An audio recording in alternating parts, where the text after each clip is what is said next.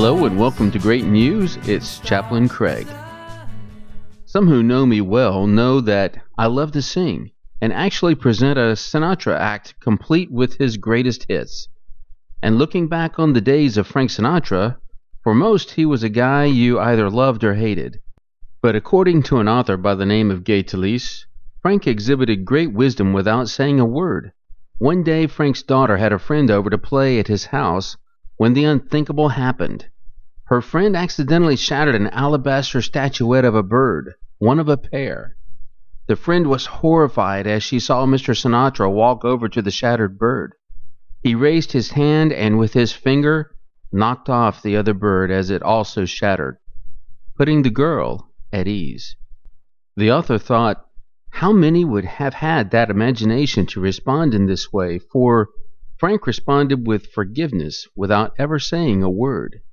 I suppose that just like Frank, we all have forgiveness just waiting to get out, no matter who we are, a kind gesture, a greeting card, putting someone at ease who made a mistake and feared the worst.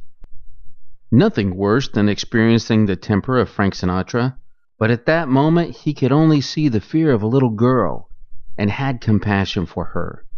So, like God, we all have grace and mercy and forgiveness that we need to practice on a regular basis.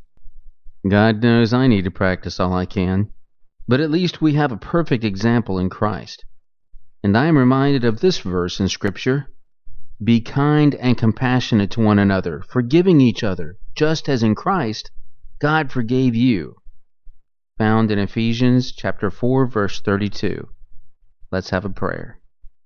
God, help me practice forgiveness as I realize that because of your sacrifice on a cross, for those in Christ, you have forgiven everything. Amen. You have been listening to Chaplain Craig with great news, asking you to start spreading the news.